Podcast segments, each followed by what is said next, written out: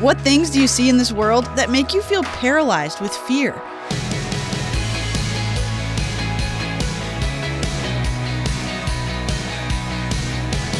Hi there, I'm Emily Tenter. Welcome to Unlocked, your daily key to unlocking God's Word in your life. We never need to look too far in this world to encounter bad news. It's everywhere. This world is broken. So, where can we go? Today's story is called In the Shadow of God, and it was written by Emma Paymer. To be in the shadow of God is everything. This world is a scary place. There are so many rules, expectations, and dangers waiting for us around every bend. It's more than scary, it's paralyzing.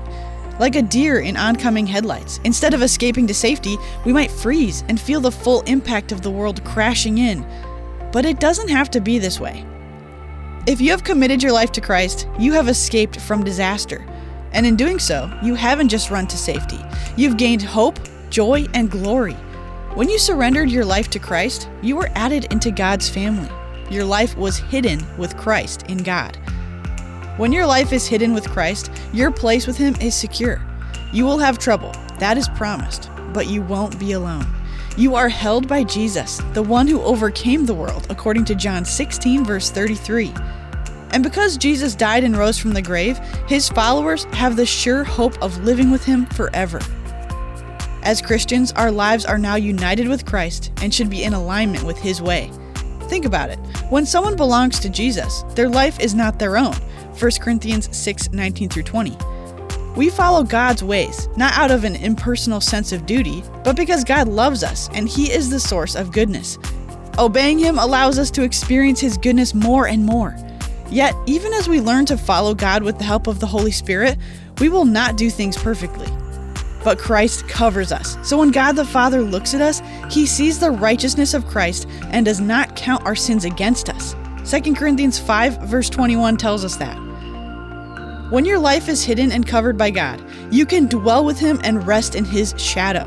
He promises to be with you in hardship. Imagine it. If you're in someone's shadow, it means they're bigger than you, covering you, and they are close beside you. When you realize you are in God's shadow, the world no longer seems as paralyzing. When you are a Christian, God is close beside you and covering you all the way. Psalm 91, verse 1 says, Those who live in the shelter of the Most High will find rest in the shadow of the Almighty. So let's talk about this.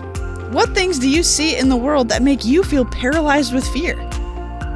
Can you think of a time you felt free, safe, and or comforted in God's presence? If you haven't experienced this, you can ask God for it. He loves to answer these prayers.